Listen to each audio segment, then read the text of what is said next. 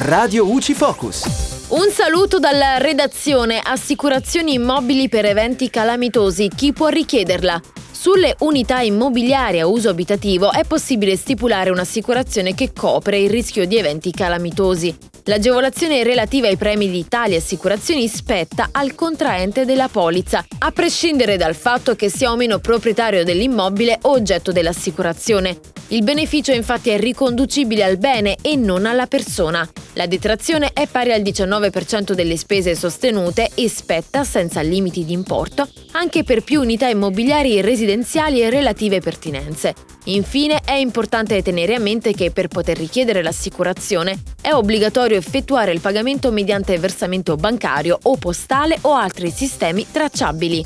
E da Giulia Cassone la redazione è tutto, al prossimo aggiornamento. Radio UCI.